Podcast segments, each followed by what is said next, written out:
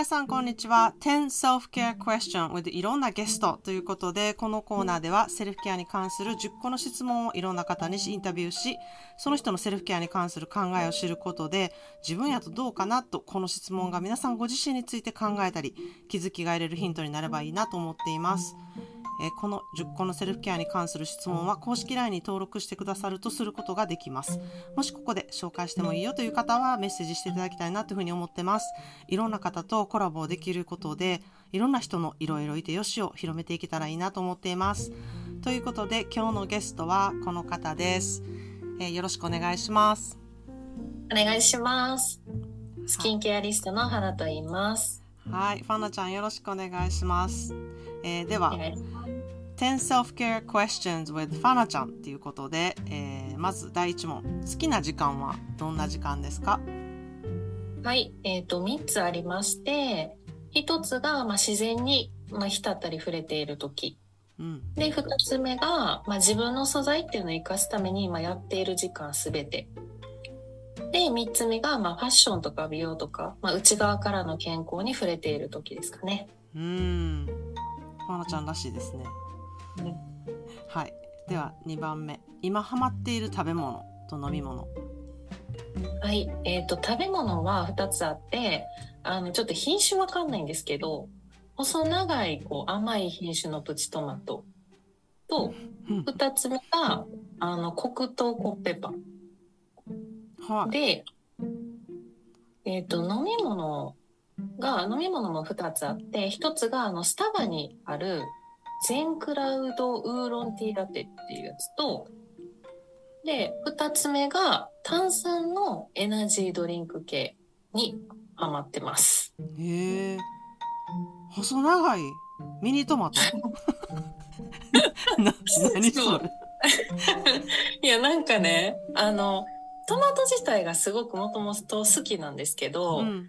プチトマトっていうより普通の、普通のトマトが好きやったんですけど、うん。あの、最近はこう、あの、ちっちゃいプチトマトの甘いやつが好きで、うん。で、そなんか甘いやつが大抵細長いんですよ。ああ、あります。アメリカにもあります、それ。ありますか、うん私それおつ代わりに食べてるんですよ、あ今。甘くてあれ、すごいフルーツみたいに美味しいですよね。そうそうそうそうそうそう。んうんうんなるほど、なるほど。あの、切らなくていいじゃないですか。もうそのまま洗って、ガンとこううん口に放り込めるから好きですねう。ーん。なるほど。え、あの、黒糖ポッペ、コッペパン？はい。はコッペパンのそのままですか、黒糖系。そう。あの、コッペパンの生地が黒糖の生地で、うん。それで中に、あの、なんかクリームが入ってる。やつ。え、それどこで買えるんですか？コンビニとか？コンビニとか、あの、フジパンの、あの、多分、あの、みんな一回は目にしたことが日本やったらある、結構どでかい、カロリーお化けのやつなんですけど、へえ。それが好きです。え、でも飲み物のもそのスタバのほうじ茶、ほうじ茶だったっけ？えっと、なんか、ゼンクラウドウーロンティーラテってやつですね。クラウドウーロンティーそう。とかないですよ、アメリカでは。え、そうなんですか、うん。多分これは日本、日本だけかな、うん、だけのような気がします。これでも知らなくてう、ん。で、なんか、まあ、コーヒーよりも多分紅茶の方が好きで、うん。で、ななんかちょっとこう、あの、普通の紅茶じゃなくて、ちょっとこう、爽やかな、なんかちょっと香りがあるやつで飲みやすいさっぱりしたのないかなって、たまたま探してた時に、あって、で、まあ、あの、ウーロン茶とかも好きだし飲んでみようと思ったらすっごい美味しくて、あその全クラウドって何なん？わからへん。何やろ、これ。なんか、爽やか、なんかね、あの、爽やかでアロマティックな香り。軽やかな飲み心地の全クラウドウーロンのティーラテっていうのが書いてあって、えー、めっちゃ飲んでみたい。これ絶対まーちゃんも好きそうやなと思って。うん。私、ウーロン茶めっちゃ好きやから。あ、そうなんや。うんあ、じゃあ絶対好きやと思う。へえ、すごい興味ある。うーん。ぜひ日本に帰ってきた時は飲んでください。飲んでみます。ホットしかないですけど。あ、ホットがいいです。逆に。あ、よかったよかった。ぜひぜひ。へえ、じゃあ美味しいです。ありがとうございました。新しいことを知れました。では、三つ目。好きな場所。はい。えっ、と、これも3つあって、1つが実家のお庭。うん。で、えっ、と、2つ目がバルコニーとかベランダ。うん。3つ目が映画館とかコンサートホールです。あへえ。なんか、ベランダとかめっちゃわかります。私もすごい大好きです。もうなんかね、あの、どこに行っても、うん。なんかとりあえずベランダに出たいみたいわな。かる。なんか、ねあの空間いいよね。ベランダっていう。うん。何なんでしょうね、あれ。ね、あの、すごい一軒家に踏んで、住んでて、めっちゃこんな不服言ってたら、バチ当たるぞってすごい思うんですけど、うちベランダがないんですよ。すなんか庭あるやんって素敵なお庭があるでしょ？そうそう。に 庭あるから、そんな贅沢言うなって、すごい、あの、ハリセン飛んできそうなんやけど。でも、でもあのなんか空間がいいですよね。なんていうか、うん広くも狭くも。あの高さも私好きなんよ、ベランダっていう。わかるわ。うん。ちょっと見る景色やっぱちゃうやんそうそうそうそうそう、そうなんですよね。そう。だからベランダって私もすごい、ベランダっていう響きも私ごっつい好きやし、響きは面白いね。うん。そう、あの、あの空間めっちゃ好きやなって思ってます。で、私結構、あの、自分のことベラベラ喋ってすごいご申し訳ないんやけど、ガーデニングとかあんまり好きじゃなくって、得意じゃなかったんやけど、ベランダで、こう、鉢植えをして、ちょっとそこで置いて、べハーブを育てたりとか、そこでうんちょっとちっちゃい机と椅子を置くみたいな空間がめっちゃ好きなんよね。わかる。うん。めっちゃわかる。いいよね、ああいう空間。そう。なんなんでしょうね。なんか不思議な魅力が本当にある。うん。とりあえず出たいっていう。そう。なんか私結構インスタとか、なんかベランダのシーンみたいなのいっぱい載せてる、あの、人とか私すごいフォローしてます。もうなんか、ないものねだりで、こう、目から吸収して、あの、うん。うん、得てるっていう感じですね。多分私より好きですよね。うん。多分めっちゃそこに食いついてるから私。え、で、映画館とか、そのコンサートホールってな、どういうとこ好きなんですか？あの空間ですかやっぱり？空間がたまらなく好きで、うーん。独で特よねきれば。一人で、一人で行きたい。へえ。そう、なんか説明できないんですけど、とにかくあのなんか空間がすっごい好きなんですよ。うん。異空間よね。言ってみれば。日常にないし。そうそうそうそうそうそう。あの、ベルベットの感じとかが好きなんかな？いや、でも、うん、なんかそれもそうですけど、なんかあの空間が本当に好きで、なんかしんどいなって思ったりとかした時とか、なんか癒されたいなって思う時とか、うん、なんかそういう時に結構浸りに行ったりとか。しますね。へえ。そういう方、もしかしたらリスナーさんでもいるかもしれないですね。わかるわかるっていう人が。うん、いたらぜひ教えてほしい。はい。では5番目。最近インスパイアされた人、憧れの女性。うん。多分4番目抜かしてんね。あ、ほんまや。これ前にもあったんです。はい。4番目す。よく聞く音楽、映画、ドラマ。はい。えっと、音楽は、えっと、3つあって、はい1つ目が、あの、基本的にメロディーメインのディープハウスとかジャズですね。うーん。で、2つ目が、まあ、その時お気に入りの映画とかドラマのサントラ。うんうんうん。で、3つ目が、あの、韓国のグループの NCT127 っていうグループですね。へえ。そう。で、映画、映画も3つあって、1つ目が16ブロックっていうのと、うん。えっ、と、2つ目がサロゲートっていうやつと、うんで、3つ目が、えっ、と、これっていうよりかは、そのクレヨンしんちゃん全般の映画、劇場版のクレヨンしんちゃんかな。へえ。もう3つとも私、聞いたことも見たこともない。あ、本当ですか、うん。まあ、クレヨンしんちゃんは名前は知ってるけど、映画見たことない映画見たことない。え、もう絶対見てほしい。ほんま？うん、もう大人で、大人になって見て、すごくやっぱり感動する部分とか、はあって思うとこがすごくいっぱいある。へえ。そうなんや。初めの2つの映画も全然私聞いたこともないです。このね2つはあのー同じ人が主演なんですけどうん。えっとねえっとブルース・ウィルス、え？そうめっちゃ有名やん。うん。うん、映画で一番目の「シックスティン・ブロック」っていうのは2006年の映画なのでそんな新しくはないですけど、うんうん。うんうん、あのなんかどっちかっていうと、まあ、その内容もすごいいいしあと演技とかがすごく、うん。もうすごい最高うで、んうん。ブルース・ウィルス、いい演技しますよね。そう。あのねなんやろ声も素敵やしうんうん。目線とかもすごい素敵だし。あなんかその,、うん。まあ、その人が好きっていうのもあるんやけどこの映画は、うん、映画はもともと好きだから、ーなんか、あれ本当にどの映画あげようかすごく悩んだんですけど、うん。うん、でもこう何回も繰り返して見た映画で、まあ、結構選んだらこの、まあ、3つかなっていう感じですね。へえ。まあなんか見たことあるっていう方ちょっとメッセージしてほしいなっていうふうに思います。私もちょっとチェックしてみます。ぜひぜひしてみて。でドラマは？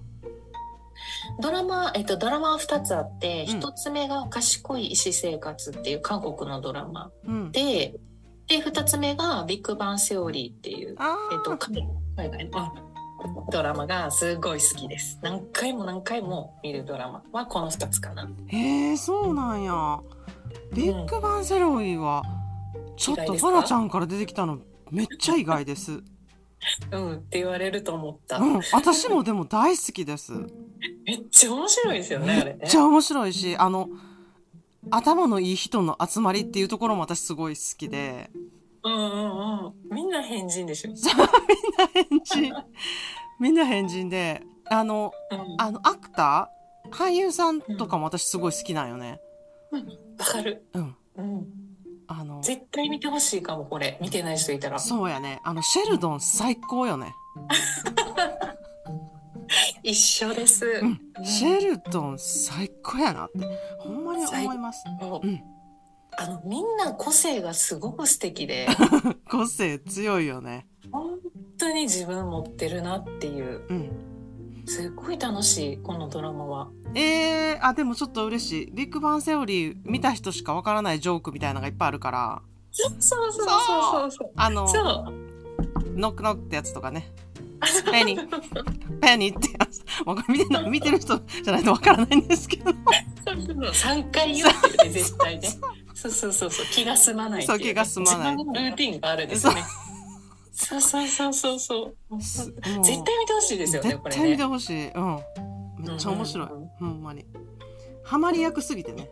あ、すいません。なんかもうすごい、あの、食いついてしまったんですけど。私のインタビューあるあるで、まー、ちゃん好きなことめっちゃ食いつくみたいな。嬉しい。では、あの、5番目。最近インスパイアされた人、憧れの女性。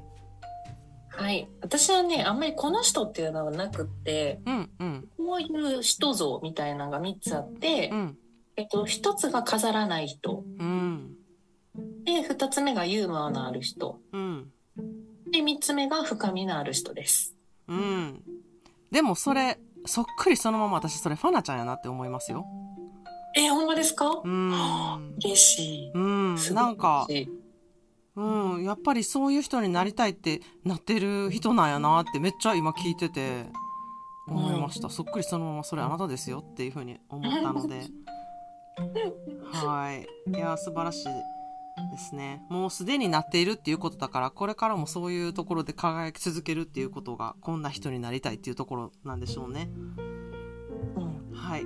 では7番目好きなお花。6番目抜かしてるえよ。また？あ ほんまこれからの夢こんなことしたいこんな人になりたいはい。えっ、と、これはね、えっ、と、5つあります。はい1つ目が、えっ、と、ファッションとか、まあ、ライブ感のあるショーに出たりとか、携わってみたいです。うんで、2つ目が、まあ、生涯生き生きして、まあ、いつまでも無邪気でいたいです。うんで、3つ目が、まあ、自分のビジネスっていうのを、まあ、続けていきたいなと、続けていたいなとうんうんうん。思うのと、のうん。で4つ目があのフレグランスをちょっと作ってみたいなって思います。うん。で5つ目が、まあ、自然豊かな中でビジネスっていうのをやってみたいなっていう感じですかね。うんうんうん。なんかこの夢ってずっと変わらずずっと持ち続けてらっしゃるなっていう感覚は私ねすごくあって、うん、でもなんか好きなことっていうところがずっと変わってないんだなっていうところもすごい素敵やなって思うのでぜひぜひこれから一つずつこなしていってほしいなっていうふうに思います。なんか、うん、そういうところを知れるって楽しみだしあこの人ってこういうところやっぱり好きなんやなとかこういう情熱があるんやなっていうのって知れるってやっぱり面白いなって思いますね。はいそれでは7番ですよね。確認する。好きなお花。はい、えっ、と2つあって1つがかすみそうん。で2つが桜です。あーなんか桜っていうイメージはすごいあるなって思います。あそうですか？う、ん。うんうん、なんかどういうかすみ草のどういうところと桜のどういうとこ好きですか？あの私実ははお花って全然詳しくなくって。で最初これ考えた時にえないなと思ったんですよね。えー、そうなんや。でもお花は好きなんですよ、うんお花は好きだけどなんか特にこれとこのお花すごく好きですみたいなのはなくって、うんうん。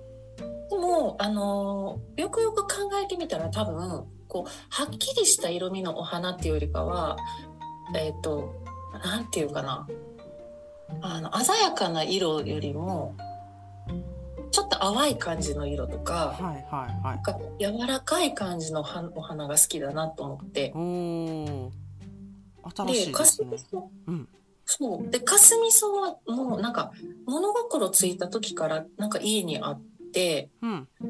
なんかすごく親しみのあるっていうかうーん。見てて安らぐし落ち着くしなんか好きだなっていうのがあってで桜は本当にあのそれこそなんか柔らかい気持ちになれて見ててすごくなんか自然にニヤニヤしてるなみたいな感じへで好きですかね。ー。うーん。なるほど。なんか似てる感じがするっちゃしてるなって思います。なんかふわっとした感じと、なんか細かくてパラパラパラってした感じというか。そうそうなんかちっちゃい方が好きかもしれないですね。うんうんうんちっちゃいのがたくさん集まっうて、ん。うんっていう方が好きかもしれない。なんかユリとかよりね。うんそうそうそうそうそう。んなるほどなるほど。はい。それでは8番目。自分の宝物とは？はい。えっと、そうですね。まあ、人からもらう言葉たちとか、うん。あと、まあ、人との出会いっていうのもそうですしう、ん。あと、まあ、自分自身が持ってる宝物宝物は何って言われたら、まあ、本質を大切にできるところと、うん。あと、まあ、繊細な部分と子供っぽいところ。うんうんうんうん。あと、まあ、外見的には、そうですね。まあ、髪の毛とか肌質とか。うん。まあ、なんか、まあ、親からもらった本当に素敵な宝物だなと思いますね。いや本当に今言われたことすべてほんまにそうやなってめちゃくちゃ思いますね。でそれをすごいご自身で分かってはってこうやって言えるって素晴らしいなって思うとともにいいな羨ましいなって めっちゃ思います。いやほんまにあのファナちゃんはまあ本当にスキンケアとか、まあ、美のことをあのビジネスにしてるんですけどその美っていうのもこう見かけだけとかじゃなくってこう本当に本質的なところからの美しさっていうところを、えーすごくあのこうかどうやったら輝して輝かしていけるかっていうことをやってらっしゃるなっていうふうに私すごく思うのでそれを本当にご自身であのやられてるなっていうのをめちゃくちゃ思うのででもそのなんかギャップとして子供らしさなところがあったりとか面白いことを言ったりとかそういうところがあるのでなんかまさに。うん、まなちゃんの宝物が全部出てるなっていうふうに思ったのでそれを言語化できてるところが素晴らしいなと思いました。ありがとうございます。はい、では9番目人生が変わったなと思った出来事。はい。えっと、これね、本当に、あの、ありすぎるんですけど、ありすぎるんですけど、それでも絞って出しても5つぐらいあるんですけど、うんえっと、1つ目がまあ中学受験の時の個人塾との出会い。うんで、2つ目がまあ父親のリストラ。うんで、3つ目が大学で所属したまあダンスサークルとのまあ出会い。うんで、4つ目がまあ初彼との出会い。うんで、5つ目がまあ肌の仕事との出会いですかね。うんなるほどまあいたくさんある中からそれを選び出したってことなんですけどあまり深掘りはしたくない感じですか？ここはうんこういう理由で変わったところみたいな説明できるところってありますか？この中で。全部できますよ。あじゃあ一つ一つ。えっとね、1番目の中学受験の時の個人塾との出会いっていうのは、うん。えっと、まあその私立の中学に、まあ、受験するために、まあ、塾に大きい塾に最初入れられてたんですよね。うん。有名な大きい塾に入れてたけどその全然勉強ができなくて。うん。で小学校いつだったっけな？5年生ぐらいの時に四捨五入ってわかります？はい。四捨五入ですよね。えっ、と45の四捨五入は50みたいな感じですよねそうそうそうそうそう。よかった。あのそれうがん。理解できなかったんですよ。うん。四捨五入ってなんやみたいなうん。全然だからそこのレベルすらできなかったのに、うん。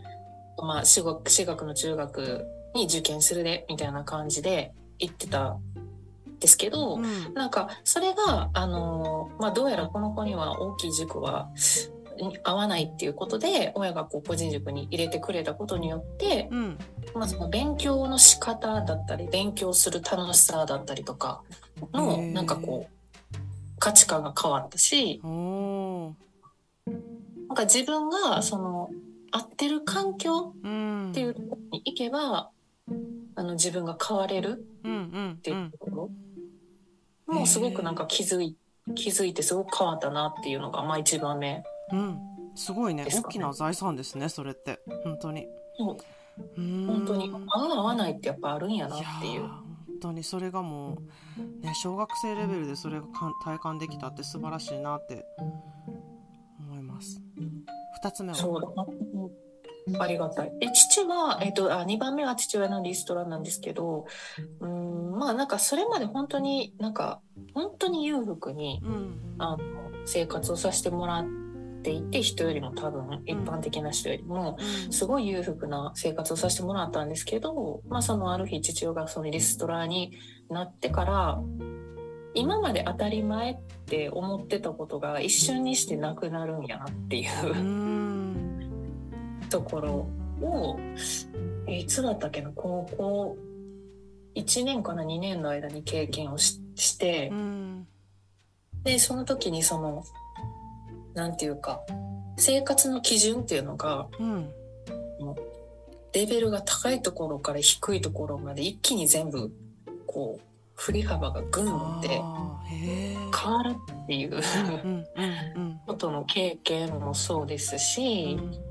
あとまあその時に知らなかった世界をなんか見れる楽しさっていうのもあったりとか、うん。なんかそういうのですごくなんか考え方とか幅がすごく広がったなっていうのがうん。5番目の経験ですね。うん。いやそれも財産ですね。そんな経験ってしようと思っても全然できるわけではないしそこでそこをどう生かしていくかっていうことをされたこともファナちゃんの宝物になってるんじゃないかなっていうふうに思いますね。はい。では3つ目3つ目大学で所属したダンスサークルなんですけど、はい。あの中高ずっと女子ばっかりのところにいてうん。でそっからいきなり大学で共学っていうところに行ったんですね。うん。でどちらかというとその中高、まあ、あの私立のところに行ってたので、まあ、本当に青春という時期を全部女子ばっかり。でプラスみんなおませさんばっかり。うんでもうなんかその言ったらこうあのなんていうのか価値観だったりとかそういうのが結構ブレることがなくてうんも同じような感覚の人ばっかりが集まってるところでずっと過ごしてきた中でなるほど。大学で、まあ、共学に行ってう、ん。まあ、いろんなところがいろんな人が来てう、ん。うん価値観とか私が全然関わったことがないような人ばっかりがいきなりガンっている中で,、うん。でそのダンスサークルもそうなんですけどそこでそういう人に出会ってからなんかなんやろなんか自分周りは変わらへんけどなんか自分が変わることによってなんか仲良くなれる人が増えたりとかいろんな価値観の人とこう接する楽しさだったりとか、うん。うん。なんかそういうところが広がったなって思ったんですよね。へえ。やっぱが広がったというか自分の中で。うんうんうんうんそこがなんか大きな世界が広がった感じですよねこんな人たちがいるんだとか、こういう考え方の人がいるんだとかあとはそこで中での自分の立ち位置だったり自分がどういうふうにそこで思うのかっていうところですよね。うんうーんそうなるほどあだから今でも踊るのが好きやったりっていうのはそこにつながってるんですね。そうです。うーん。なるほど。では4番目。初はい、彼4番目。初彼との出会いなんですけど、はい。あの、本読むのが全然好きじゃなかったんですよね。私。うん。へえとか、うーん、なんか何かをするとかってなった時にも、うん、なんか、こう、勉強、まあそれこそこう社会に出るってなった時の、まあ幅の広さとか、うんうん。なんかそういうとこも全然興味がなかったんですけど、なんかこの方と出会ったことによって、なんか本を読む楽しさだったりとか、あとその社会に出た時の、その、あの、なんていうかな、大手企業だけじゃないとか、なんかいろんな考え方だったりとか、うん、なんか勉強をすることの楽しさだったりとか、っていうとこをすごくなんか変えてもらったというか、うん。ちょっと、うん、言葉で伝わってるのかわかんないですけど、あわかりますよ。なんか新しい視点っていうのをこう気づかせてくれたみたいな。多多分影響すごいあったんでしょうね花ちゃんにとって。そうそうそうそうそう。ん。へえなるほどじゃあ5つ目は？はい、5つ目、肌の仕事との出会いなんですけど、もう、もうこの時に自分の美容に関する常識が180度変わったのでこれがなかったらと思うとすごいゾッとするぐらい、うーん。うん、あの、本当に美容に対するそれこそ本質的な部分だったりとか、うんうん、なんか表面だけじゃないっていうところ、うんうん。すごくこう、全部が繋がってるっていうところ。うんがすごくか、もう本当に全く変わったので、うん。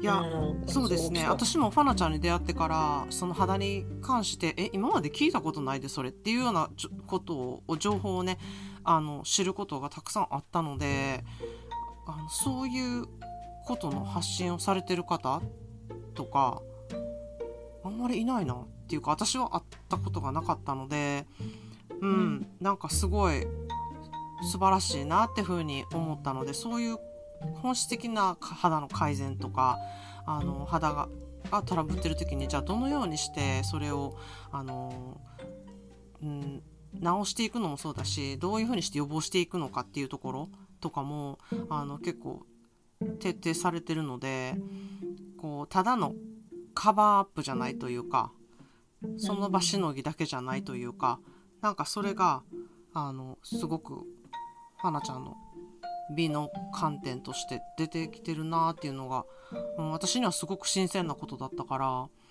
うん。花ちゃんがまあそこであそうこういうことやったんって学んだところのやっぱり大きな衝衝撃自分が衝撃として学んだことをすごい伝えてはるんだろうなっていうふうには思ってますね。うん。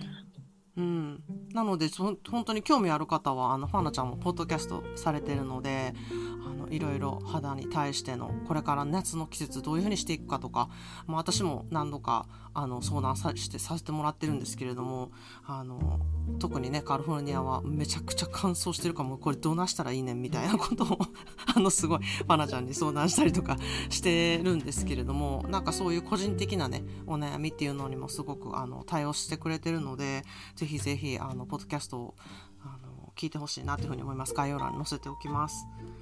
はいそれでは最後の、えー、自分にとってセルフケアの時間とは？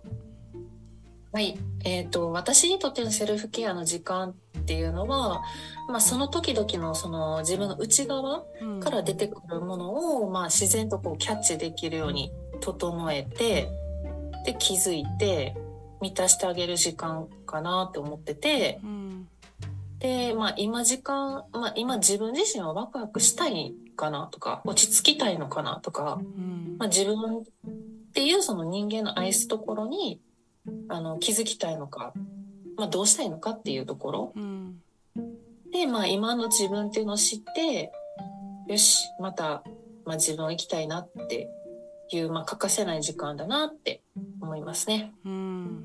そうですね。本当にあのセルフケアの時間っていうのは人それぞれ、えー、どういうふうに過ごすかっていうのは違うのでこれが正解とかこれが間違いっていうのはなくってですねそれをまあ知ってるってことが多分私一番パワフルなんじゃないかなっていうふうには思うので、はい、シェアしてくださってありがとうございます。まあ、最後のおまけなんですけれども、まあ、人からの印象と自分が思っている自分のギャップってどのようにお考えですか？これね難しいですよね。考えてみたんですけど多分人から見られてる私ってすごいなんかクールで大人っぽくて、うんうん、なんかうん完璧みたいな感じで思われているのかなでも自分自身は結構まあずっとこの セルフケアなんかも出てきてたようにすごい子供っぽい部分をたくさん持ってるしなんかまあどちらかっていうとうんピュアな部分が多いんじゃないかなってすごい思いますね。うん、そうですね。あのうんまさに人からの印象っていう意味でも、まあ、クールでなんかかっこいい感じでなんか強そうにも思うし芯がすごく太くて別に誰に何言われても別にかめへんしみたいなちょっと図太い感じの方にも見えると思うんですね。でもちろんすごいやっぱり容姿がねすごいスラッとしててめちゃめちゃ綺麗な人なんでなんかそこから完璧な人っていうイメージもすごい持たれるんじゃないかなっていうのもすごいわかるんですけどやっぱ知れば知るほどすごく繊細な方だし本当に見かけとは本当に真逆ぐらいすごい子供っぽいんですよね。びっくりするぐらい。うん、私も大概幼稚なとこあるなと思うんですけど、まあ、幼稚っていう言い方もちょっとおかしいんですけどなんか子供っぽい無邪気な感じがすごいあるなっていうのは思いますね。なんかそこがえってこうギャップになる方が多いんじゃないかなギャップに思う方がねやっぱり多いんじゃないかなっていうふうに思いますね。うん、でもなんかその、うん、ギャップを生かしていける方でもあるなっていうふうに思うので。なんかこれから生かしてってほしいなっていうふうに思います。まあ、どんな方やねんって思う方はぜひぜひ あのチェックしていただきたいなっていうふうに思います。はい、最後にあのファナちゃん何かお知らせか何かありますか？はい、えっ、ー、と、そうですね。一応スキンケアに関するポッドキャストを私もやってまして、まあ、もしその肌のことで何か、まあ、本当に、本当の本質の部分を知りたいという方がいたりとかすれば、あの、ぜひ聞いていただければ嬉しいかなと思いますので、よろしくお願いします。はい、今日は、あの、いろんなセルフケアに関するクエスチョンに答えていただいてありがとうございました。またよろしくお願いします。ありがとうございました。